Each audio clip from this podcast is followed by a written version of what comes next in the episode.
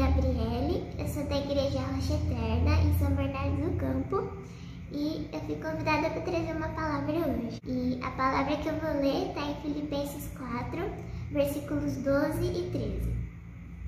Sei o que é estar necessitado e sei também o que é ter mais do que é preciso.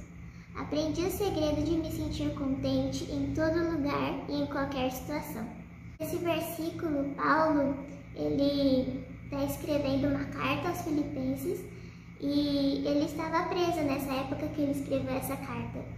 E aqui ele agradece por toda a generosidade por todo o cuidado que aquele povo, o, o povo da cidade de Filipe, estava tendo com ele.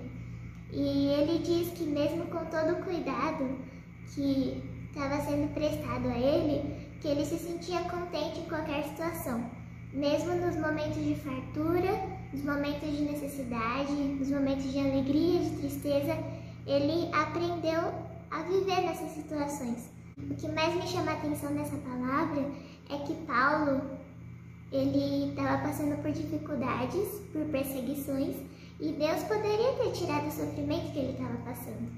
Mas Deus sabia que o coração de Paulo estava próximo de Deus, estava mais próximo dele quando ele passava por essas dificuldades. E é a mesma coisa que acontece com a gente.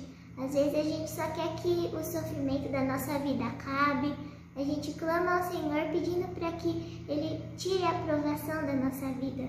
Mas é nos momentos de dificuldade que o nosso coração está mais próximo de Deus. É nos momentos de dificuldade que nós reconhecemos as nossas fraquezas e permitimos que o Senhor age na nossa vida.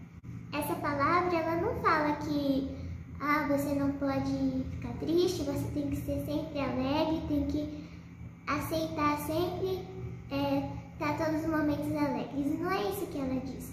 Ela diz que tanto nos momentos de alegria quanto nos momentos de dificuldade, nós temos que enxergar os propósitos do Senhor. É a mesma coisa que diz no versículo que Paulo escreveu também. Ele escreveu: Quando estou fraco é que sou forte. E que, se você está passando por um momento de dificuldade na sua vida, saiba que esse momento vai servir de aprendizado para você. E tente olhar além, além da provação que você está passando e entenda que esse momento é de crescimento para sua vida. E essa palavra que eu queria trazer hoje e espero que ela traga esperança para o seu coração. Tchau!